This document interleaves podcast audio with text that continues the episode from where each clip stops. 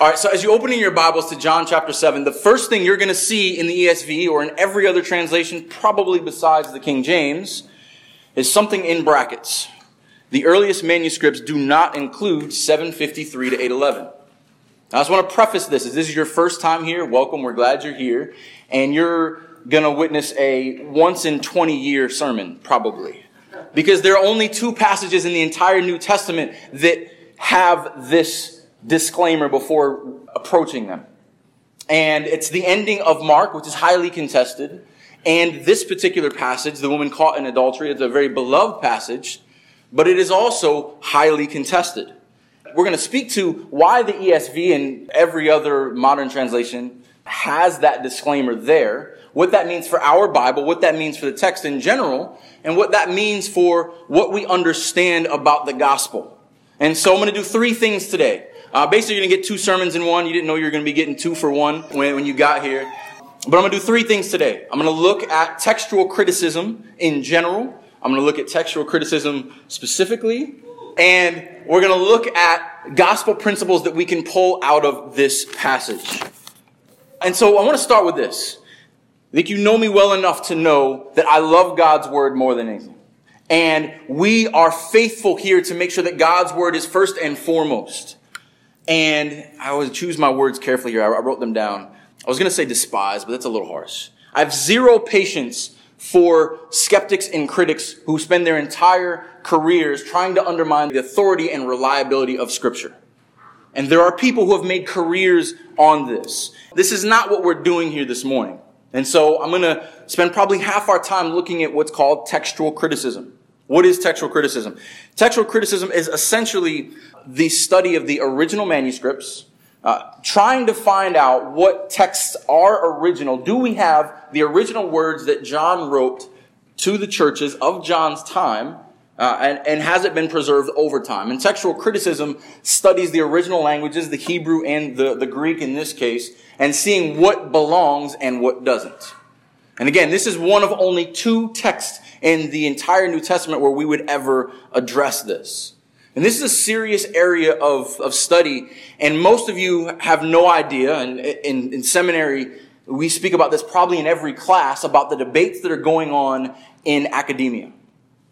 And so there's a debate that most of you don't even know is going on. There are people, again, who stake their entire careers they're like angry mobs with uh, pitchforks, ready to set fire to any Christian who says that Scripture is God breathed and it's God's authority and it stands the test of time and it's pre- preserved by the Holy Spirit.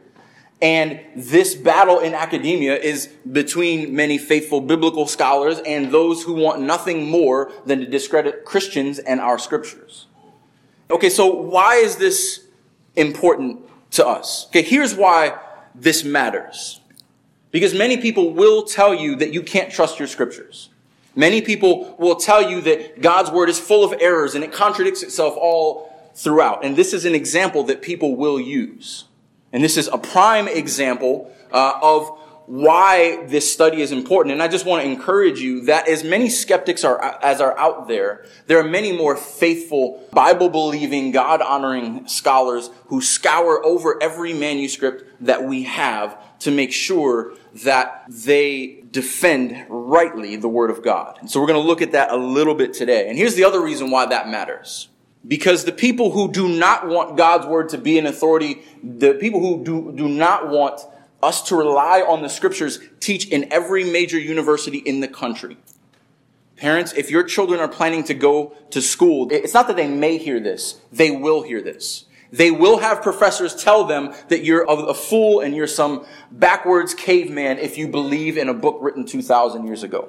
Every institution in the country, many even with Christian names in them, will try to undermine God's word. And so that's why there are faithful scholars who trust me, those are not some of my favorite classes in, in seminary. And I, I love the guys who do that. But if you can pore over uh, Greek letters that are, are very hard to distinguish, no punctuation, no spaces, for hours and days and weeks and months and years at a time to make sure that what we have in, in our hands can be, can be tested and defended. I applaud them. And this is not for all of you.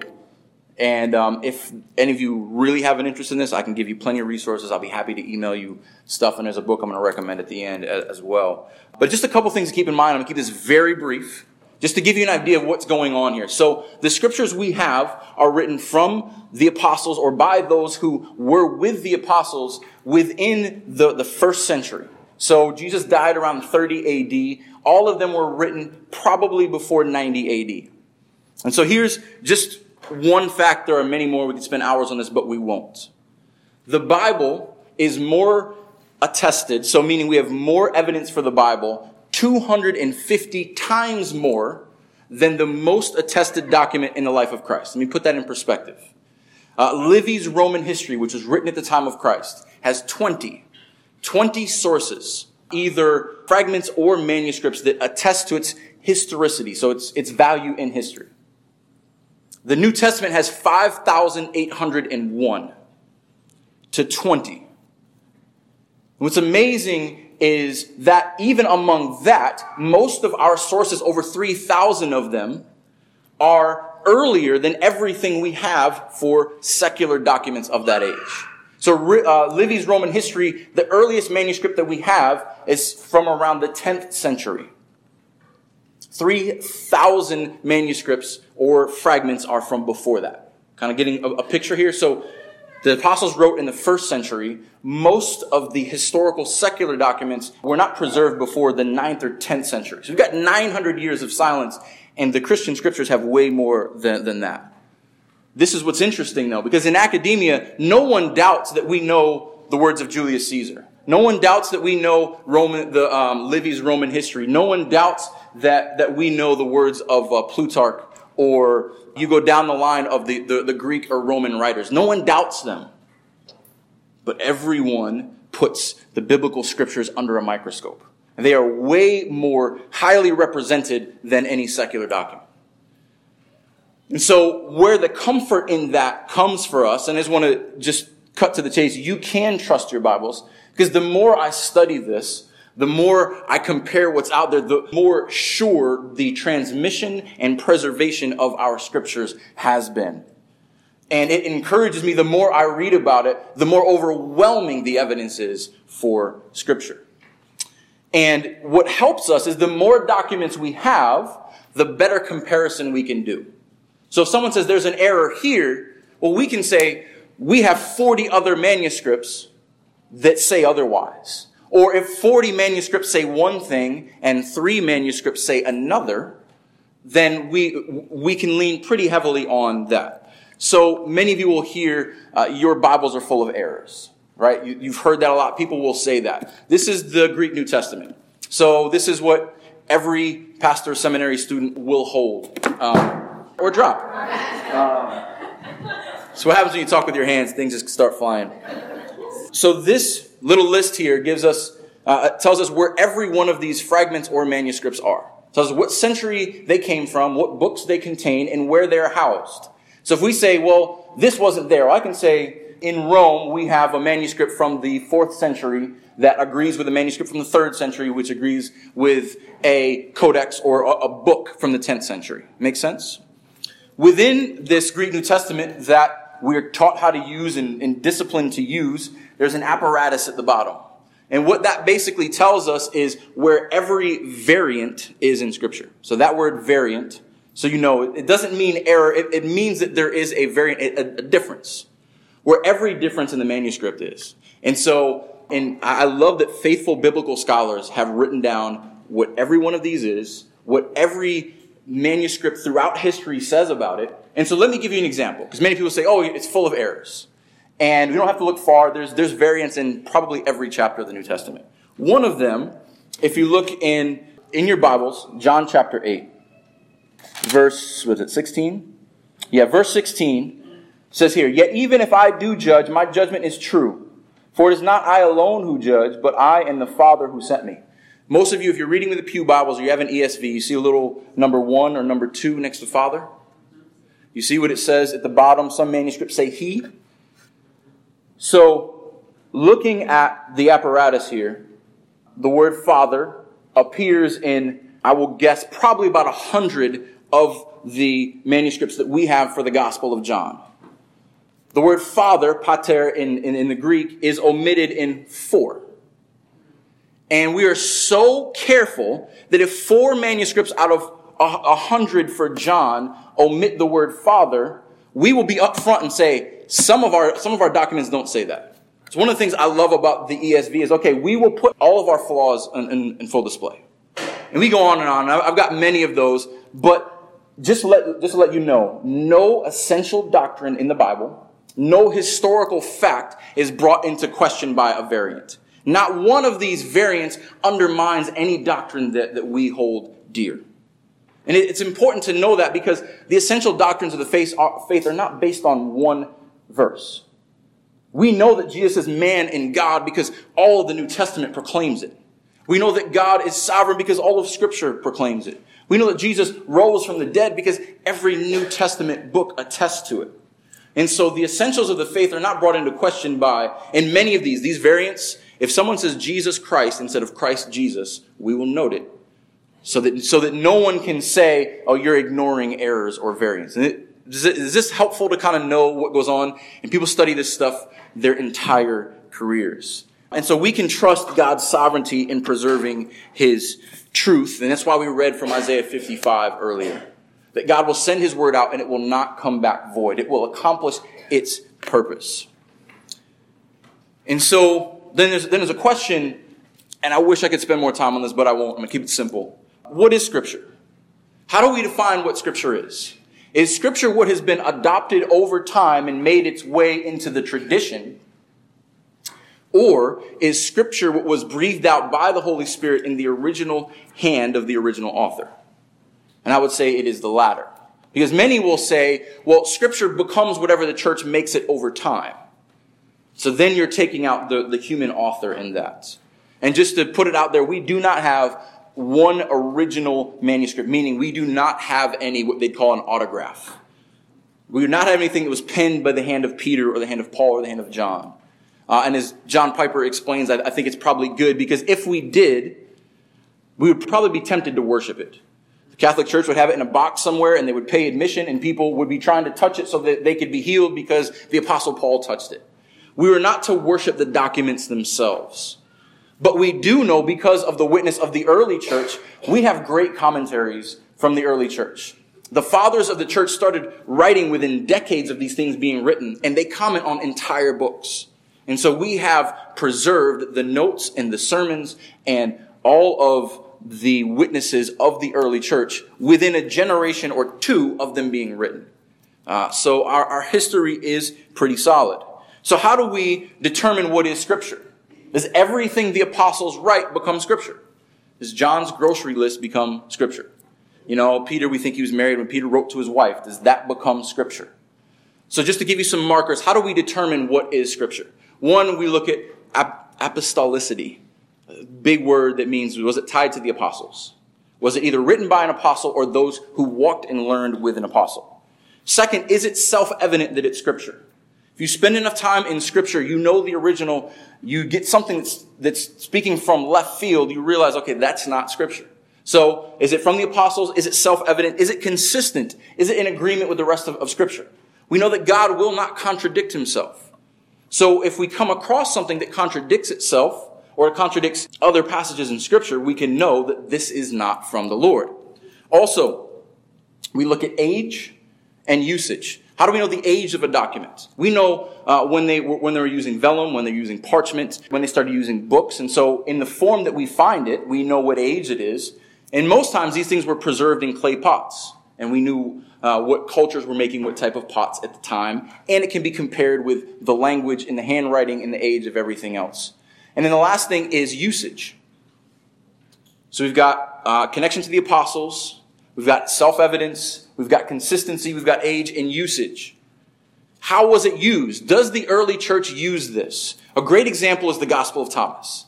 This just, you know, popped on the scene 10, 15 years ago, and everyone gets really excited about the Gospel of Thomas because it says all these secret things that Jesus said to Thomas that he said to no one else.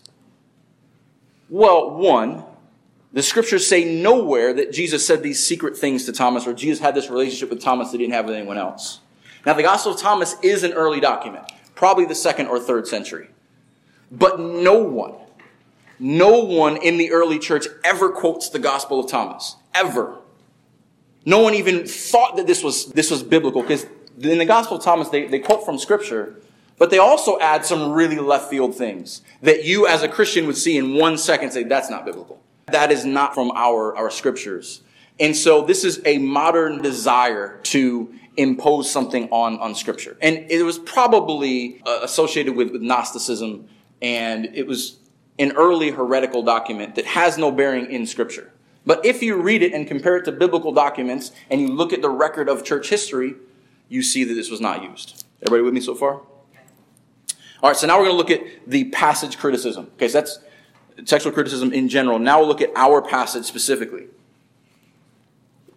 So I'm going to preface this by saying I am not a biblical scholar, and um, I do read Greek, but very rudimentarily. But many scholars, pastors, all scholars, pastors that I respect and agree with are in, are in consistent agreement with this passage not being original to the Gospel of John.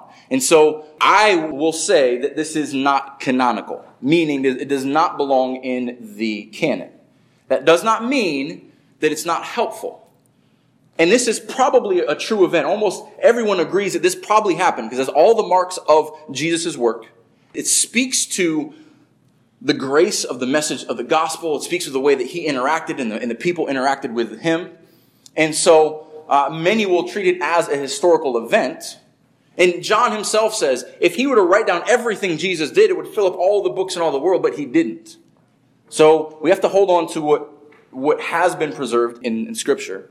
And so let me talk about this text just a little bit. I don't want to bore you, but I don't want to spend an entire hour on, on all the research I did in the past few weeks, but just give you some things.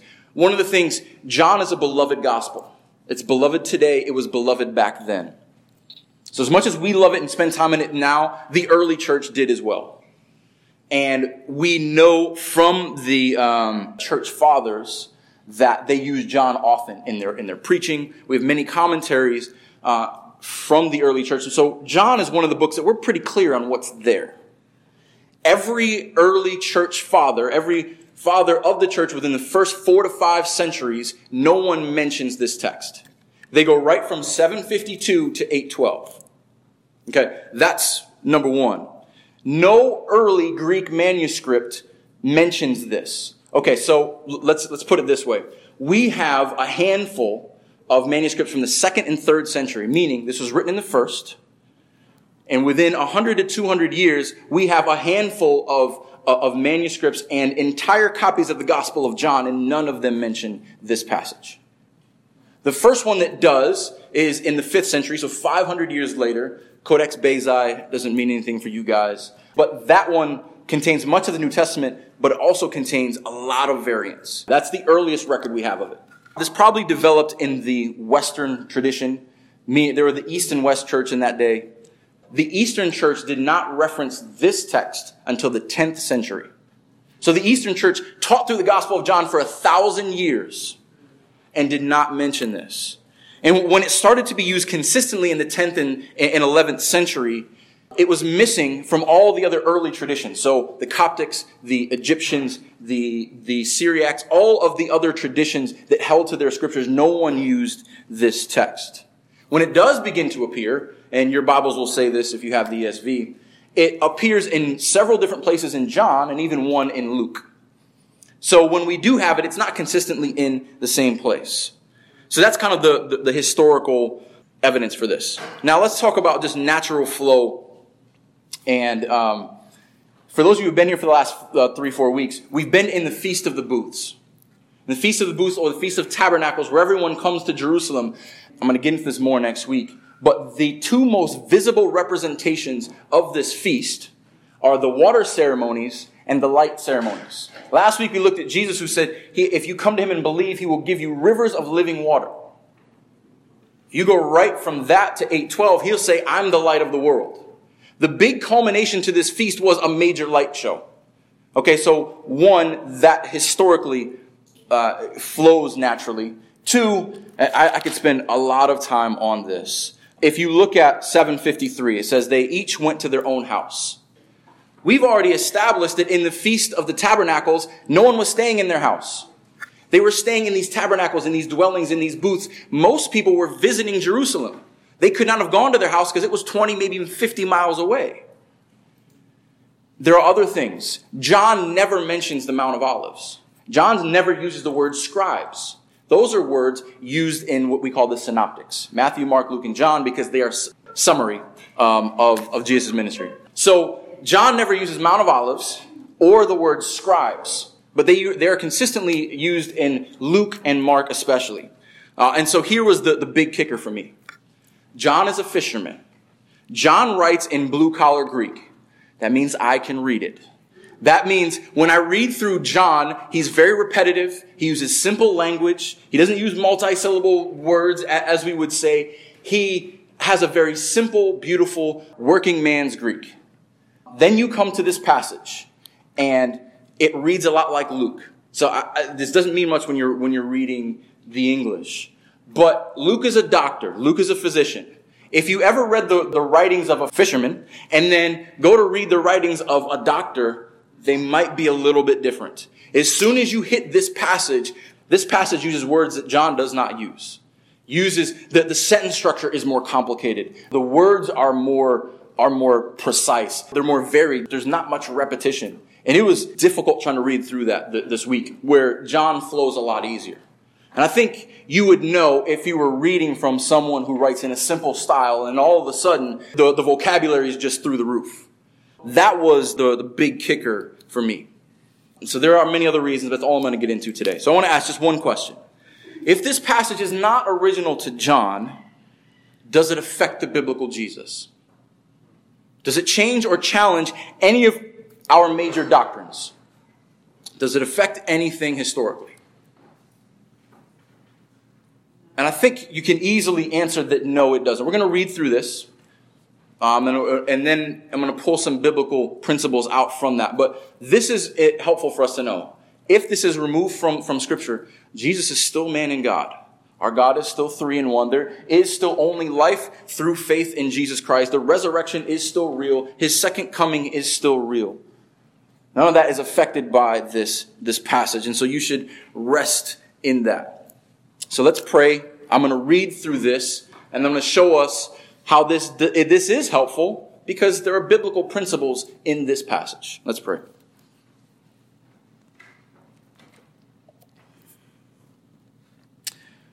Lord, you are good and gracious to us.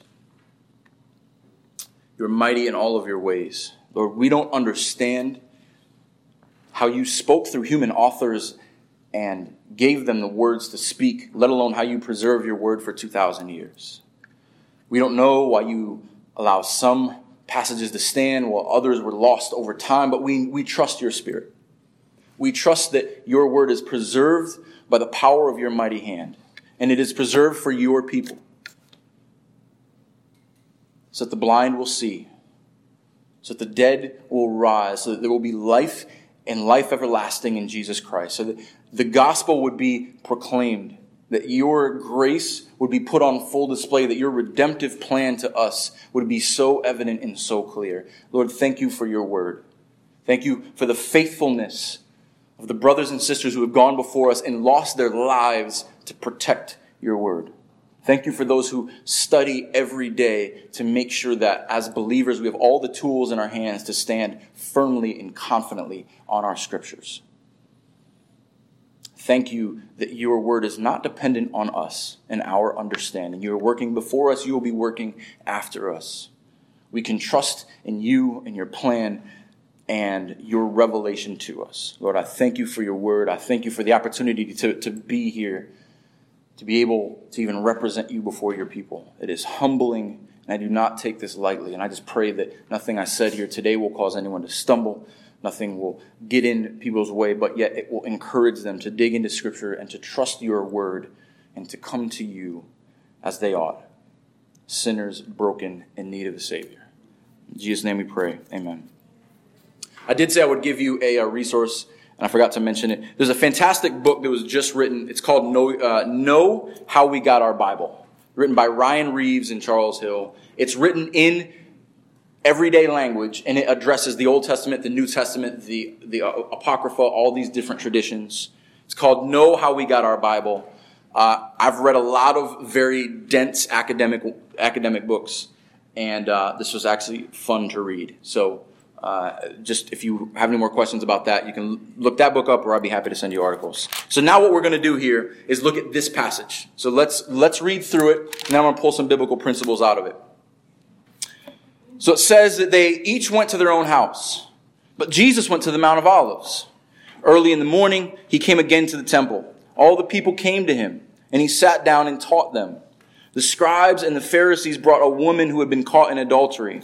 And placing her in the midst, they said to him, Teacher, this woman had been caught in the act of adultery. Now, in the law of Moses, now uh, commanded us to stone such a woman. So what do you say? And they said this to test him, that they might have some charge to bring against him. Jesus bent down and he wrote with his finger in the ground. And as they continued to ask him, he stood up and said to them, Let him who is without sin among you be the first to throw a stone at her. And once more he bent down and he wrote on the ground. But when they heard it, they went away one by one, beginning with the older ones, and Jesus was left alone with the woman standing before him. Jesus stood up and said to her, Woman, where are they?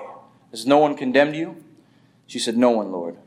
And Jesus said, Neither do I condemn you. Go, and from now on, sin no more. So when we apply this story appropriately, it's a beautiful picture of God's grace and his forgiveness towards sinners and humility toward our own sin when we look at the sin of others. When applied incorrectly, this is used to excuse sin and make the case for no consequences whatsoever. And to say, oh, we should never judge sin, we should never identify sin. There's a danger in that because God's word says from the very beginning that even though the world may take adultery lightly, God does not take adultery lightly. It offends God. And it should offend us because it offends God. Now, even though this may not have been written by the Apostle John in his hand, in his original gospel account, here are some things from this passage that we know for certain. We know that the Jewish rulers were always trying to trap Jesus. That's consistent. We know that there were, there is a prohibition in the law for adulterers. That is consistent. We know that Jesus makes himself the proper, the proper interpreter and judge of the Word of God. That is consistent. We know that there is a temptation to judge others more strictly than we will judge ourselves, and we see that play out in the other gospel accounts. And most importantly, there is an ultimate concern by Jesus that this woman sin no more. He calls her to repentance. Those things are consistent without Scripture, and we can we can understand um, why this this is is beloved and, and still helpful. And so, here's what I want to just pose at the beginning before I look at three different texts here. Uh, we love this story because it's a powerful example of the grace of Christ. But why is it so powerful? It's so powerful because the sin is so heinous and the punishment is so severe. And the grace is certainly unmerited favor that she receives. So there are three main players in this story the adulterous woman, the crowd, and Jesus. Now, for those who are more analytical, what about the Pharisees? The Pharisees left with the crowd. We're going to lump them all together. So, first things first, we're going to look at the adulteress. She was guilty. Her sin deserved to be punished. She deserved death. How do we know that? Turning your Bibles to Deuteronomy chapter 17.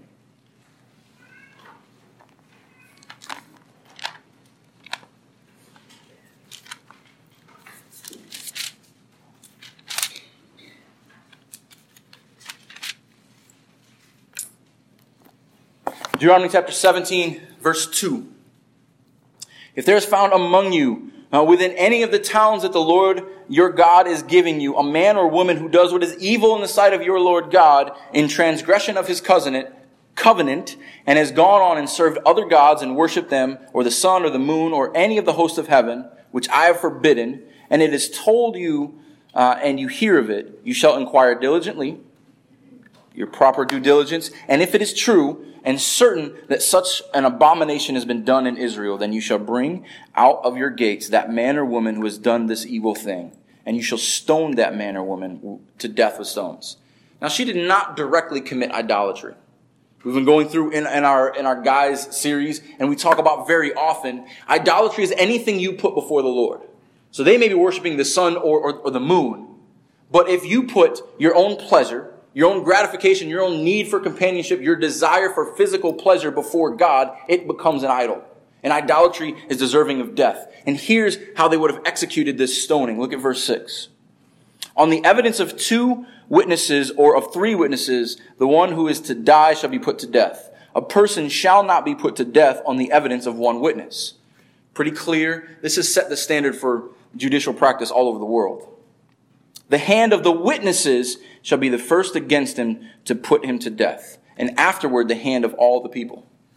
So they were following this. So the people were picking up rocks. Many of them were saying, We were there. Or at least according to the law, they should have been. I don't know how many people witnessed this act or this woman caught. But if they're picking up a rock, they're assuming we have evidence for this or we witnessed it. And the ones who witnessed it were to be the ones who would first throw a stone. That's how you can see how the, the, the tension develops in here. So you shall purge the evil from your midst. And this is particularly prescribed for adultery. Look at chapter 22 of Deuteronomy, a couple pages to your right. If a man is found lying with the wife of another man, both of them shall die. The man who lay with the woman and the woman. So you shall purge your evil from Israel. And it goes on to say uh, that if a man lays with a, a virgin who's betrothed, take him outside of the city and stone them. Something funny is going on here because it takes two to tango. There has never been a case of adultery with one person. So there's something off here. You could tell that they're trying to set Jesus up. If they were really concerned about the law, they would have brought him too. So we see that the prescription for adultery is death. It is deserving, it is prescribed, and, and they would have been faithful if that was their concern. This is, this is where scripture helps us interpret this here. People love the quote, well, don't, don't judge. You can't judge. You can't judge me. We're not to judge one another. When Jesus says not to judge, he's not saying that we can't identify sin and that we can't correct sin, but we must be aware of our own sin as well. And this is what Jesus is, is getting at here. We must be more broken over our own sin than the desire to root sin out of someone else. That's a real question for us. When we see someone else in sin, what is our motivation?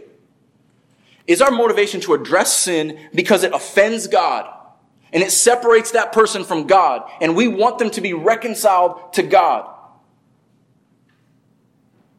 Or do we address sin because it's more of a self pleasing desire to make ourselves look good? Because this person is guilty of something that is more, that is more heinous than, than, than us. It's, it's, I think that's a lot of what's going on here. Look at this, this woman. Look how good we are. Look how evil she is. Did she deserve punishment? Biblically, yes. She deserved death. But was she the only one? We wouldn't say that there's no guilt here, but Jesus brings up the more important principle the recognition of the guilt of everyone. So now we've established that adultery is a sin. All sin is idolatry, and the punishment for idolatry is death. Now, what about the crowd? What was going through their minds when Jesus stoops down and he writes in the ground? What caused them to walk away? We don't know what he wrote. If this is true, I wish I knew what he wrote. Um, but this is just pure speculation. What if Jesus wrote down, he stooped down, and he wrote a reference to maybe Ezekiel chapter 16? Turn to Ezekiel chapter 16 with me.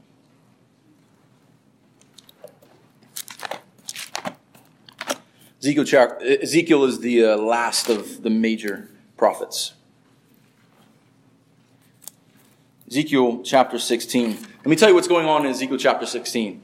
God is speaking to an unfaithful people. God puts himself in the role of a faithful, loving husband who lavishes his wife with gold and silver and fine clothes and, and, and puts her up as on, on a pedestal before all of the nations. Yet she goes after other men. She loves other things more than she loves her husband. And she takes the gifts of her husband and she scorns them. Let me give you a little hint um, Ezekiel 16 is not talking about, this is not a sexual passage. This is talking about the hearts and the desires of Israel. And as we read this, there's a temptation to say, well, we're, we're not as bad as Israel. We didn't do what they did. We didn't whore after all these other gods and these other things. That's exactly what the people standing around that woman thought. So, I'm going to show you through this passage how we are all adulterers. And there's a warning. I know there are children here.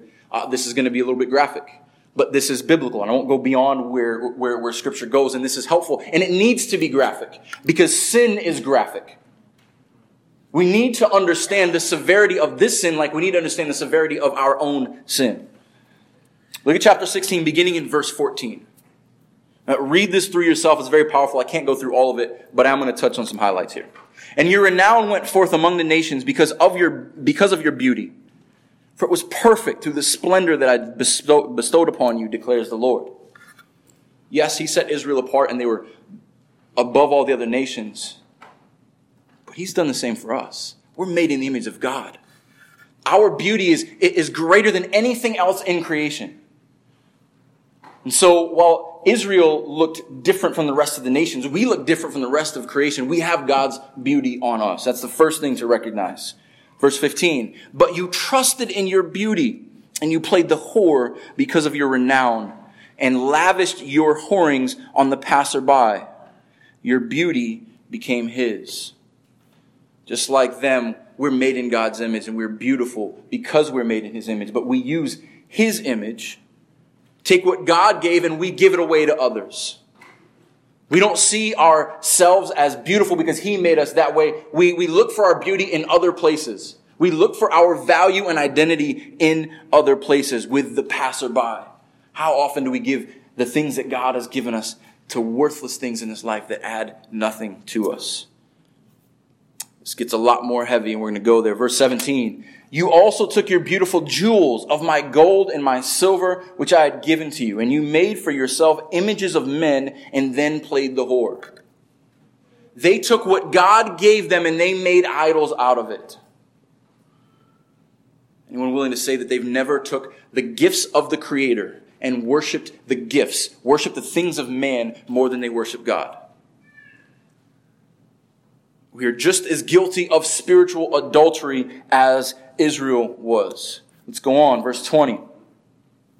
And you took some of your sons and your daughters who you had borne to me, and these you sacrificed to them to be devoured. Were your whorings so small a matter that you slaughtered my children and delivered them up as an offering by fire to them? Now, there's literal, uh, uh an equal equivalent here they would give their, their, their, babies up to be slaughtered to these other gods, hoping to um, be, be pleased by them. The Roman and Greek culture would discard babies they didn't want for the sake of comfort. We do the same thing. Let's take it even a step further. We say, well, no, I'm, I'm not sacrificing my child. I'm not putting my child on the altar of another God. But we, I'm going to hurt some feelings here, but we devote our children more to the gods of education and sports and extracurricular activities, we put our, our God in the, the full hands of worldly things way more than we put an emphasis on raising our God, our, our, child, our children in the things of God. Do we devote our children as much to the things of God as we do the things of this world? It's a struggle in the church. Because the world tells you, well, if your child doesn't have an education, they won't be anything. God forbid your child be a plumber who loves the Lord rather than an academic who hates God's word. God forbid your, your child be a housewife who loves her children and loves her husband and loves God's word rather than finding her identity in something else. We sacrifice our children to the desires of this world. Not much different than Israel. It's going to hurt a little bit more. verse, verse 30 says, How sick is your heart? Look at verse 32. Adulterous wife who receives strangers instead of her husband. Men give gifts to all prostitutes, but you gave your gifts to all your lovers, bribing them to come to you from every side with your whorings. What does this say here? Even a prostitute gets reimbursed for what they're doing. You're giving it away for free. You're bribing others. Yep. You're giving yourself away to, to things that, that give you nothing in return. You are, you are, are paying to have the most precious parts of you stolen away. What does that, what does that look like? We don't do that. I'll tell you right now. Guys, I'm going to pick on you first. Guys, we, thank you. You're coming next. Um, guys, we, we flirt with sports. Most of us would, would never dream of spending hours with another woman thinking about her nonstop. But how often do we make sports our mistress? Our hearts and minds are drawn toward things that, that give nothing in return. How often, guys, do we do that with, with, with, politics? How often do we do that with new cars? If I could just have this car and people would look at me a, a, certain, a certain way and we find our identity, we make idols out of these things.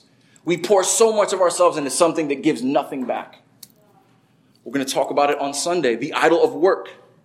How many guys place their entire self esteem, if you will, even though I hate the, the, the, term, in their career, in what they do for a living. My value comes out of my paycheck. What does it give us? Does it give us anything that lasts? And obviously, these are broad generalizations.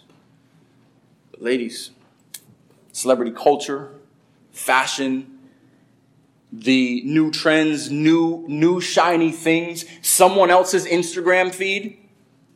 How much do we put ourselves into things that give nothing back and just empty out of us again and again and again, whoring after things, giving of ourselves to things that do not give back? We give our gifts the things God has given us, our time, our talents, and our treasures, to things that we make into idols, and we initiate it. We do it willingly. We seek these things out. We don't put this on the same par with idolatry, eh, eh, with adultery, but it is idolatry just like that. And it goes on and on. I'm just going to put one more nail in the coffin. Look at verse 49. Behold, this was the guilt of your sister Sodom. Oh, wait, Sodom and Gomorrah coming in here. All of us know Sodom and Gomorrah. We know what they were guilty of, right? But what does Ezekiel say about Sodom and Gomorrah? This was the guilt of your sister Sodom. She and her daughters had pride, excess of food, and prosperous ease. No mention of sexual immorality. What led to sexual immorality? Pride, excess of food, and prosperous ease. Doesn't sound like us at all. That's what led to sexual immorality. That's what, that's where God called down rain of fire from heaven. And not only that, that in their riches, they forgot the needs of the poor. This is God's indictment on Sodom and Gomorrah, and he's comparing Israel to that. This is bad news. Is there any hope here? We're all clear. This is the adulterers club. We're all, we're all members. I've all initiated you in. But there's good news at the end of this chapter. Go to verse 60. Starting in verse 59, he says, Even though you've broken the covenant, what's he going to do in verse 60? Yet I will remember my covenant with you in the days of your youth, and I will establish for you an everlasting covenant. Skip down to 62. This is so important. Don't miss this. I will establish my covenant with you, and you shall know that I am the Lord. That you may remember and be confounded and never open up your mouth again because of your shame when I atone for you for all that you have done, declares the Lord. What is the mark of the new covenant? That God himself atones. No more sacrifices needed. God himself would shed blood for the sins of adulterers. That is the mark of the new covenant. Now is where we enter the third party in this whole story Jesus. So Jesus leaves her with these words Neither will I condemn you. Go and sin no more. This is the beauty of the gospel. Because adulterers who deserve death, who with stones in hand deserve every one of them, he intercedes. This is because of me, there is no condemnation. Because we are all guilty. Neither do I condemn you. Go and sin no more. We know this is consistent with Jesus' culture. We just looked at it in chapter 5. The crippled man. Jesus' concern was not that he walked on the Sabbath, that he didn't continue to sin after he walked. This is a picture of God's grace for adulterers, that through Christ there is no condemnation but new life. And we should all know this. Where, where do we find that? There's now no condemnation in Christ Jesus. Romans 8. Turn to Romans 8. So we're going to bring it home.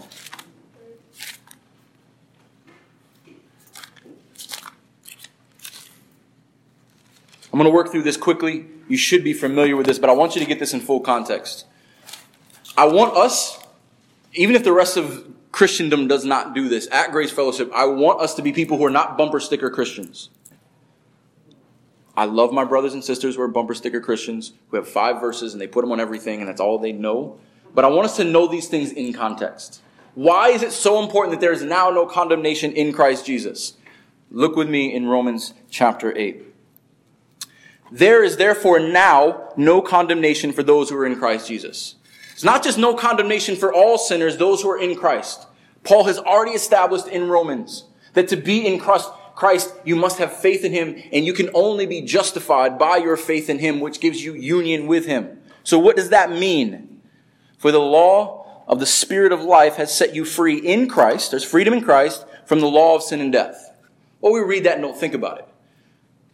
What does the law of sin and death bring to mind after we look at Deuteronomy? It's only just a few minutes ago. The, our idolatry and our, idolater, uh, our adultery is deserving of death. The law of sin and death. Every time we look at the law, we talked about this in Romans, it's a mirror. It shows us our own sin. It shows us that we deserve death. We deserve to be that woman who's stoned on the ground because we have gone after other things that are not of God.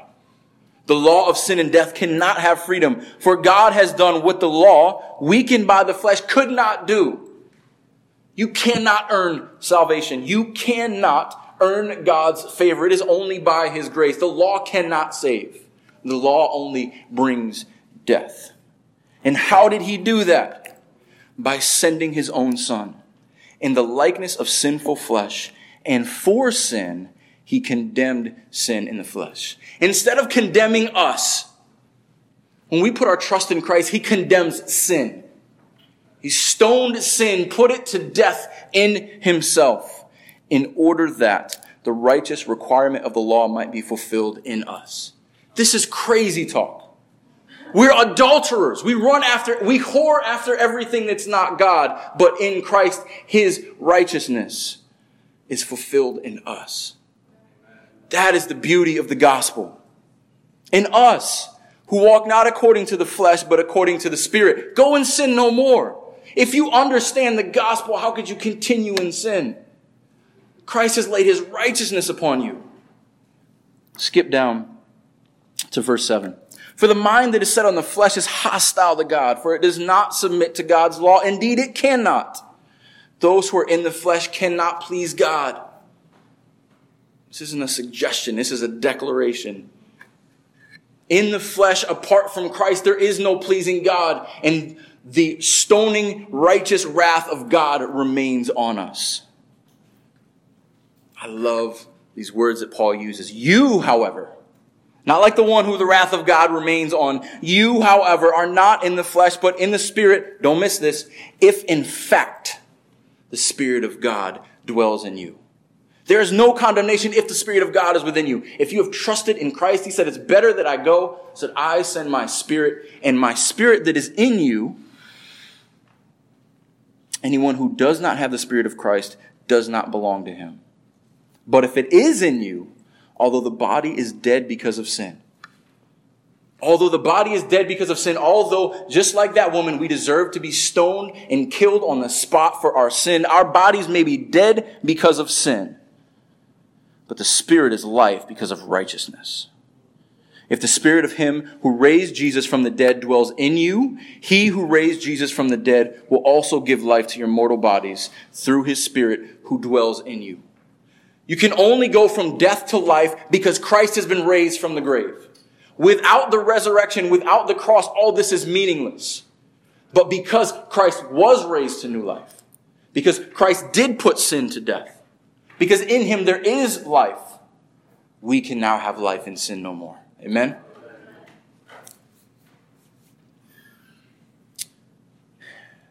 This is what I want you to take out of this story. This does not change the definition of sin. That's what a lot of people like to do with this account. It is still sin. Or it does not change the definition of justice. Sin still needs to be punished. But here's what it does change it changes who receives the just punishment for sin. Based on the grace of Christ through his resurrection. Let's close with this. You can trust your Bible. If you want to talk about this more, if this bothers you, I'd be happy to talk about it. And we can interpret this story according to Scripture and not have our faith challenged whatsoever. She was about to be stoned and she deserved death. Death was certain. But because God is rich in mercy, Christ is there to pardon. And there is free life, new life in Christ, freedom from the old and freedom from sin. If Christ intercedes from you, go and sin no more. Let me just leave you with this. Know the gospel. Know that sin deserves death. Know that we are all adulterers. But because of Christ, there's grace and new life. Let's pray.